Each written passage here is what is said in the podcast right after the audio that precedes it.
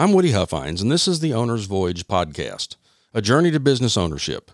In this podcast, we'll talk about how to make that journey more fun, more rewarding, hopefully more profitable, as well as tips for staying away from potholes, dead ends, traps, and washed out bridges. We hope you join us. Welcome to episode 22 of the Owner's Voyage podcast. Episode 22 is an interview with Sarah Wasco, and it was a tremendous time. Sarah is a franchise owner of a franchise business, FranNet, that finds franchise businesses for people. So she has a lot of experience both as a franchisee and in helping people find franchises that would work for them. Sarah shares the process that she goes through to help people that are looking for a franchise and how that process will help you find the right franchise or maybe find out that franchising is not the path that you need to take. Take a listen, enjoy it, and then I'll come back to you after the interview's over. And how did you get into the business, if you will? Yeah, good question. So, um, back in 2012, I was um, not completely happy at my job, and my brother in law had been laid off. He was CFO of a company, and he took them public and um, basically worked himself out of a job. They didn't need his level of expertise anymore, and he'd been there 17 years. So, he found himself in that spot of, you know, early 50s and feeling totally burned out and not wanting to go to corporate. So, he met with FranNet and um, went through the process, and my sister had told me about it. And so, um, I thought, well, I don't know if I want to buy a franchise, but I might enjoy this consulting gig. So that's kind of how it started. So I started as what we call an associate with the previous owner, worked alongside him. And then in 2014, which was about after I'd been with him about two years, he started um, feeling the desire to retire. And so we um, worked through that and I bought it from him in January 2015. So, so it kind of, it, it, it I don't want to say you stumbled into it, but it was it was a way of just a process by which you got there. Yeah. What now? Fran Fran or FranNet is the one that you are familiar with. What's the process that they have that's the franchisable part or the process that that you work with someone that's interested in buying a franchise? What's that process look like? Yeah. So we always start with education. It is um, really important. Most people when they start thinking about a franchise really don't know what they don't know. So we really work to help them understand the franchise industry the model you know the franchise disclosure document um, industry uh, opportunities investment ranges um, you know, we dispel a lot of myths about franchising for people. There's a lot of assumptions that people make. So we want to make sure that they're all clear on that. Um, and then from there, they do an online assessment, which is about a 30 minute questionnaire similar to a Myers Briggs or a DISC, but it's how we get to know our clients, understand their leadership style, their communication style, strengths, weaknesses, all the, all sorts of things like that. Um, it's not a tell all by any means, but it's a foundation, kind of a baseline that we build from. Then we dig deeper into that, went in a face to face meeting where we really ask a lot more questions. Help me understand what you meant by this. Tell me more about that to really just, um, the goal is to get to know the client and what's important to them, their, um, aspirations for the business and really get them thinking what they want the business to do for them and less focused on what the business does. Um, so then from there, we introduce them to uh, the franchises that we think could be a good fit. It is a work in progress. I have weekly calls with my clients. What do you like? What do you not like? So then I can figure out, hey, are we on the right track? Do we need to go a different direction? And, um, you know, ultimately we may drop some, we may add some. At the end of the process, they've gotten enough information to be able to say, yes, this is correct. This is a good thing for me or no, it's not. And no is always an acceptable answer. We, you know, want them to find their next career path. And if it's not franchising, we understand. Um, we know it's not for everybody, and so we wish them the best. So when you when you're working with someone and you and you've gone through the personality assessment, and you and does that help you select in a you know in, in a rank order of the the franchises that they are most likely to be aligned with? Yes. So what I do is kind of in preparation for the meeting, I put together kind of what I call my long list and I'll have 10, 12, maybe even 15. Oh, this might work. Oh, this might work kind of ideas. And then throughout the course of the conversation am generally able to whittle that down. Sometimes I add something based on something that they said that, you know, maybe hadn't occurred to me prior to the meeting, but it, it sparked um, an idea. So at the end of the meeting, I usually try to send them off with three, probably maximum of four with some sort of variety because if you're really going to dig in and do your due diligence, you can't do that with 10. So what I always want them to understand is this does not mean this is all we can look at, but you need to get enough information about these so we can figure out if we add more that I'm not just throwing things out there to see if they stick and that, you know, they're things that would really be in line with what you're seeking to accomplish. So after you after you've gone through that three, how do you help them? Do you help them with the questions that they need to ask and, and give them some insight into using your experience to give them not only some help in the direction, but some help in their information gathering? Absolutely. So that's part of the reason that I check in with them every week and find out what are they learning. Um, you know, what are some concerns that they have, so I can give them suggestions on things to ask to get clarity on what some of their questions are. Um, I give them a comparison tool so that they can rank um, the criteria that are most important to them and kind of what their must haves are and then their nice to haves and this is what I can live without. And then they rank those from one to five in terms of the um, you know, uh, importance to them. And so ultimately, then, as they're evaluating these franchises, we want them to be able to rank how they line up because what happens is um, everybody is going to find things that they like and dislike about each brand. And so there's no perfect franchise. So what we're trying to do is help them figure out which one is the closest to perfect to help them meet their expectations and their goals in their career as well as, um, you know, financially and enjoyment level and that sort of thing. When you, when, and now that you've, you've been doing this for long enough that you that you've been able to see a lot of folks go into and find franchises. Mm-hmm is is there a pattern or is there a, a, personality type that works better in a franchise environment than one that goes off and, and does their own thing? Yes. So part of our assessment measures their compliance ratio.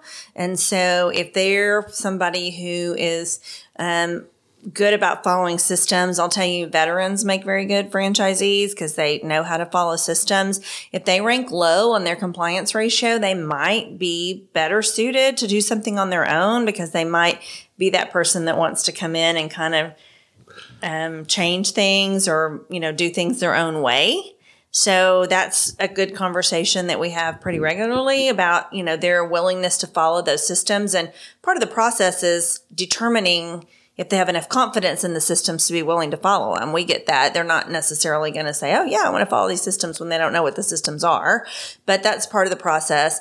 Um, the other thing is just somebody that is really, um, what I would kind of call in the strengths finder is kind of an activator, that person that takes initiative, can make decisions. Um, if they need structure, um, you know, every franchisor has a different level of structure. Some people need a lot of structure, whereas others, you know, don't like as much structure. So if there's somebody that um, wants a little more autonomy and flexibility, perhaps a newer franchise might be a better fit because they tend to be a little more open to franchisees kind of coming in and offering suggestions and making changes versus one maybe that's been around for a really long time. If you are a McDonald's franchisee, your, your, your idea for the Woody Burger on Thursday is probably not going to work. Exactly. So I will say though, I, I always think McDonald's and you know our way or the highway kind of thing, but I do think that I heard when they started doing breakfast all day that it was an idea from a franchisee. So hopefully they're open to some of that. But yeah, um, and then if people kind of if they need to be told what to do, um, that's not a good fit for a franchisee either. So we talk about structure. They're going to give you the path. They're going to give you the systems, but it's up to you to take the initiative to actually implement those and execute them. So, um, if you're a person that needs somebody to tell you what to do every day, then you might not be a good fit for a business owner. So, as as you move people through this process, do you also help them with their funding options? So we have partners that have areas of expertise in a lot of different areas. So certainly funding, there's lots of different ways to fund uh, a business. And so we connect them with funding partners to help them determine which path would mo- make the most sense for them. Um, but we also have financial advisors and CPAs and attorneys that can assist them with each part of, you know, their research so that they can make sure that they're um, making a decision that makes the most sense for them. Um, a lot of people who are coming out of corporate America haven't, you know, needed legal advice before, or they may not have even utilized a financial advisor, a CPA. I mean, when you get a W 2, a lot of times your taxes are much simpler than when you're a business owner, and there's a lot of tax advantages to being a business owner. So you want a good CPA that can give you some tips and, you know, really help you out. Um, you know, my CPA is very proactive, which I greatly appreciate because it's not my area of expertise. And when I first started in business, I was trying to do it all myself. And I would say that is one of the biggest lessons that I learned early on that I try to pass along to my clients is focus on what you're good at and let other people do what they're good at. So I have relationships with people in the area that do just about everything, real estate and you know some of the other services that I just mentioned. So, um, always want to connect my clients with people that can help them in whatever area they need help with. So, as you work with the clients and and you look at the variety of things that they m- may not know and may not know that not, not they, they they don't know what they don't know. Right. What area do you find that you that you have to offer the most support and kind of help them along into seeing whether this path is a good one for them or not? Yeah, that's a great question. I would say probably thinking past what they think they might want or what their experience is in. So I have a common, you know, scenario, for example, of somebody who'll come in and say, well, I've been in IT my entire career. Do you have any IT franchises? Well, this is a good example to give uh, for you because you're in that business. Um, a lot of people that have expertise in IT are not necessarily the best owner of a business that provides IT services because the IT service franchises want the people that can go out and build the relationships, find the clients, and they'll hire the technicians, the IT specialist. And so oftentimes if somebody has experience in IT, they don't have any background in business development. And so it might not necessarily be the right fit. So um, a lot of times I would say helping people understand that they can transition and do a completely different industry than maybe what they had thought of because they need to think about what their transferable skills are, what have they learned while in corporate America, and then how can they transfer those into a business. Well, you know how you can tell an extroverted IT manager? How? They look at your shoes when they talk to you. That's awesome. and that's and that's uh, and and and for me, that's been one of the most fun things uh, in, in, the podcast. Um, one of the things that I talk about early on that this makes me reflect on is it's it's not just what you're going to do, but why you're going to do it. Yes. And if you have a why, Frederick Nietzsche said that if you have a strong enough why, you can live with any how. Mm-hmm. And that maybe if you spend some time with the why, the hows that'll get you to that why open up a little bit. Do you find that true after you've placed somebody and you talk to them a year or two later? Absolutely. Absolutely. So, a lot of what the premise behind this assessment is, is trying to figure out what they want to accomplish through this business. And a lot of people you know, were trying to spend more time with family. They were having to travel a lot for their job. Um, you know, um, a lot of them had kids that are involved in activities and they didn't want to be missing those. So just a variety of things. And so, you know, when they come and say, well, you know, I'm interested in XYZ business, but yet I want, and I'll use a restaurant, for example. You know, a lot of people migrate to a restaurant because of the type of food that it offers. I've been told multiple times, I wish I had a dime for every time somebody told me they wanted to own a Chick fil A. Um, but what they, and they like that because they're closed on Sundays and that sort of thing. But what they don't realize is that the other six days in the week, you know, it's a probably close to a 20 hour day for the owner. I have talked to people that, you know, have been either owned a Chick fil A or heavily involved, you know, employed with Chick fil A. And, you know, uh, one of those people told me, I, I couldn't do anything on that Sunday that I was off because I was just so exhausted from the other six days of the week. And so, and he had said, uh, it was really hard on my family. So even though people, there's things about businesses that people may like, they may not really align with what they're trying to accomplish either from an income perspective or a lifestyle perspective. And so we do really try to get them to think about why are you doing this? Why would you leave corporate America or why would you, you know, no longer be an employee and how can we accomplish that? And the how is oftentimes different than what they might have expected coming in. I would say a very large percentage, probably over 90% of the clients that I work with end up in a business that they would have never expected they would have ended up in. Well, and, and one of the things that I'm talking about relatively consistently in the podcast is this is hard. Yep. And and in um, in a corporate environment, if you're if you're used to being a W two employee, you have a very different mindset about yes. what needs to be done right now. Yes there there are times in a W two world that you do have to do something right now, but as a business owner, there's things that you need to do right now all the time. Mm-hmm. Do you find that the the folks that you help with opportunities have a eye have an eye opening kind of an awakening some some a year later they look back and and didn't understand how steep the mountain was or how high the mountain was? I think so. Yeah. I mean, it's definitely an adjustment when you have been an employee to go to business owner because you're right. I mean, there are certain things that, and you have to be able to make a decision. You know, you have to be able, and you have to be able to make a decision fast. And so, one thing that I, you know, want to make sure people understand is when you're exploring franchises, um, it's mutual exploration. And so, if a franchisor feels that you may not be able to, you know, implement decisions, make decisions, that could be a red flag. So um, I definitely think it's eye opening for people because it is a very different, nobody's making you get up in the morning and go do what you're doing. You, it's you, you know, that have to make yourself get up and go do it. Nobody's expecting you at an office at 8 a.m. anymore, you know? So it's a definite change of mindset. It's well, it's and and and I tell people that um, I did small businesses many many years ago, um, and then and I traded uncertainty for unhappiness, and spent 25 years in corporate America, and then traded unhappiness for uncertainty. and, I really like that. And when people trade for uncertainty, are they surprised at how much uncertainty that they find? You know, that's a good question.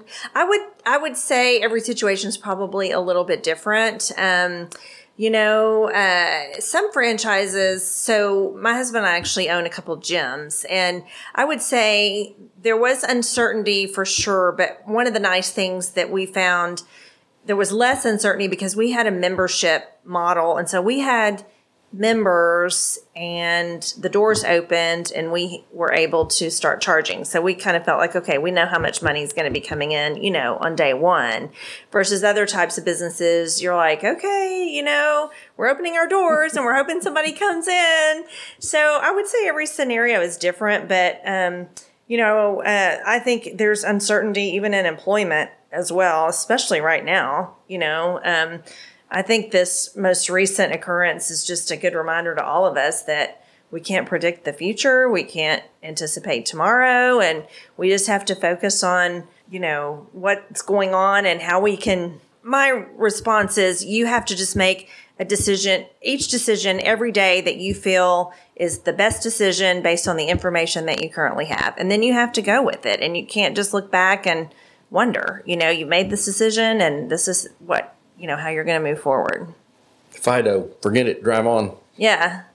Yeah. The, now, I want to ask you a little bit about you. You and your husband have a business. Is do you find it helpful as you're advising people to have a business that it's a small business that you're involved in on a daily basis in another place other than your franchise franchise? I do. I've I've seen um, and I'll, I'll correct you a little bit. I'm not very involved. I don't participate in it with him. I'm, and this is one thing that I make sure that my clients have is spousal support. So I'm a cheerleader. I'm there to, you know, bounce ideas off of and offer support. And that's what you need. If you decide to go into business, you need a spouse that will encourage you. Um, but I'm not, I told him before we moved forward with that, that I was not going to be actively involved because I was busy enough with FranNet. But I will absolutely say yes, because I can, to your question, that I've seen a lot of things going on from the you know franchisee perspective and that relationship between the franchisee and the franchisor that's different than my relationship with my franchisor because it's just a great example of how different franchises handle things differently. Um, we were in a very unique situation because with COVID, our doors were closed on the gym. Well, FranNet was able to keep operating, you know? And so I saw things from very different perspectives. And it's given me a lot of good insight as to how the franchisors were supporting uh, the franchisee, made me very grateful um, for the relationship that, that we have with that franchise because they um, jumped ahead and did some things uh, for us, for their franchisees, um, to make the whole shutdown situation easier. So, for example, um, the gym equipment is financed through an outside company. So they uh, contacted the finance company and said, hey, you know, are you willing to negotiate terms with our franchisees? And they said, yes, we are. And so each franchisee uh, contacted the leasing company and was able to make their own arrangements for, you know, some assistance during this time when we didn't have any revenue coming in. Um, they provided a 28 page manual to their franchisees that um, helped them with some direction on how to reopen, um, you know, when, when that time allowed. And it was, I think, probably kind of difficult for them because every state's different. You know, the states were doing things differently, had different regulations and requirements. But you know, it was a it was a guideline. and they didn't have to do it, and uh, I felt like you know that was super proactive that they had um, taken that step to really help. So I can see it from a franchisee side outside of my own franchise. As you as you go forward and we move through to what, and I hate even saying that I won't even say some term about where we're going to post COVID, but in the relationship that you've got with the folks that you've helped with franchises, have you learned some things about some of the franchises that you might give to people through this process that might that that gives you additional insight into how they're going to treat people when times are tough? Absolutely. Um, so what happened was uh, this everything pretty much shut down on march 13th and FranNet had a conference that was supposed to be in San Diego March 22nd through the 25th. And so at our conferences, what I love so much about them is that we get to spend time with our franchisors and really get to know them and understand their culture. And um, a lot of what we're seeking to accomplish is making a culture fit. So if you sign a franchise agreement, you could be there for um, generally they're 10 years, you know, and so you're in a partnership, you're in a relationship, and we want to make sure that it is a good fit from a culture standpoint. So, anyway, um, we did the conference um, through Google Hangouts. We did it all virtual. I was super impressed with how um, we were able to change that so quickly. Everything went very smoothly, but we still had our one on one time with the franchisors, and it was barely over a week from the time everything shut down. And each one of them were sharing with us what they had done to support their franchisees, you know, um, just different things that they were offering to help them. Um, and it was really, to answer your question, very eye opening to see how quickly they had made adjustments and were out there you know, standing behind their franchisees, trying to support them however they could. One of the things that I've talked to a couple of three business leaders in McKinney about is how quickly the people who have been successful through this were able to pivot and mm-hmm. understand that they had a new reality. Mm-hmm that they had to orient to that new reality, make decisions based on this new reality, and then act, and then have a feedback loop to see how that action went. Yep. My my default position is ready, fire, aim. Mm-hmm. Get lead going down range, and then figure out how to aim it, but do something. Mm-hmm. And that that bias for activity has seemed to have been a a, a differentiator in the in the COVID nineteen do you see the same thing when you're looking for franchisees or where you're where you're working with somebody? We talked a little bit about being the activator mm-hmm. from a from a strength finder standpoint, but do you see that has followed on as as this COVID thing has unfolded for those same people. Yeah, I mean, you have to be flexible. I think flexible is a, a big word when being a business owner. And um, yeah, being able, like what we were saying before, to make quick decisions and, you know, um, make choices um, quickly to be able to adjust and adapt to whatever comes before you. I mean, this was something I think that was completely unexpected. Obviously, um, none of us have ever experienced anything like this in our lifetime. And so, um, and what you're looking for in a franchise is that partnership and for them to be able to, the franchisor, to be able to, you know, guide you through it. And then for you to be able to make those adjustments quickly and do what you might have to do in your own area to, to make it happen. I mean, I've had the conversation quite a bit, uh, with my husband, just grateful for the franchise support. I'd always, been an advocate for, well, I won't say always, but since I've been in the industry, an advocate for franchising, but even more so now, just because of how I've seen them all step up um, so well among their franchisees and really working um, to guide them through these unprecedented times and everybody kind of working together to figure things out. As, as a business owner, you certainly have additional resources that you're exactly. not you're not having to you're not having to drive all the stuff. You've got somebody to sound there's a sounding board that's in the same industry that's doing the same things. That that going back to the spousal support. Well, having a supportive spouse is probably a greater pressure than having one that thinks you're an idiot because my wife looks at me and she's like, oh, "I know you got this," and I'm I'm scared to death that she, no, no, you got this. That's probably more pressure than her thinking I'm an idiot. but the the to have that support system outside of just the Chamber of Commerce or your networking group with a bunch of people that are in the same industry. That's that has that has been reflected in the business environment as I've looked at and talked to the people in the last couple of three weeks. Yep. Yeah, I agree. I mean, I, I learn a lot from my franchisor, but I also learn a lot from my FranNet colleagues that are doing the same thing you know, that I'm doing and hey, what's worked in your market or what are you experiencing? And so that is one of the, the huge benefits that I find in a franchise is that network of other franchisees all seeking to accomplish the same, same thing. You're not competing against each other. Um, so as we say in franchising, you're in business for yourself, but not by yourself.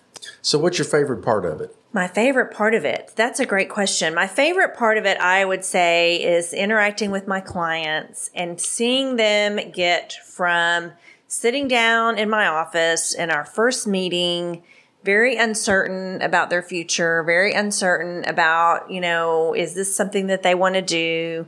What what do they want to do next? Generally, they're dissatisfied with something career related, and then walking them through having a weekly conversation with my clients. I speak to my clients every Monday. And so, whereas a lot of people dread Mondays, I really look forward to them because that's my client check in day and everybody kind of has their time every week, you know, that I talk to them. So, when they either move forward with the uh, with a franchise or they don't, I'm like, oh, I'm to miss you at two o'clock, you know, on Mondays. But anyway, getting them to a definitive answer, and sometimes it's no, and you know, we don't expect everybody to move forward. We recognize that um, everybody uh, needs to go through this process to get the education and just make a confident decision. And they could decide to go back to work. They could decide to, you know, um, start something from scratch. They could just decide no, period. They're going to retire. You know, who knows? But um, whatever they decide, my favorite part is just helping them get from point A of uncertainty to point B of um, a definitive next step for them. What part of it could you do without? Oh, that's a good question. Um, I like most of it. I could do without some of my the clients that can't follow the system. You know, um, the tire kicker kind of people. Like I try to say early on, you know, this is this is a process that's going to take ten to fifteen hours a week. Um, if we start going and they can't make their they miss their weekly calls or whatever, I'm like, okay, you know, this is kind of this is a bad start here. You know, um, franchisors want people that can follow their system. So part of the test, if you will, is can you follow my system? if I can't get you to follow my system, I may fire you before you get to the next one. Well, and that's one thing that I do like. You know, um, I can pick and choose who I work with, and so there are times that I do politely fire people. Isn't that a great freedom?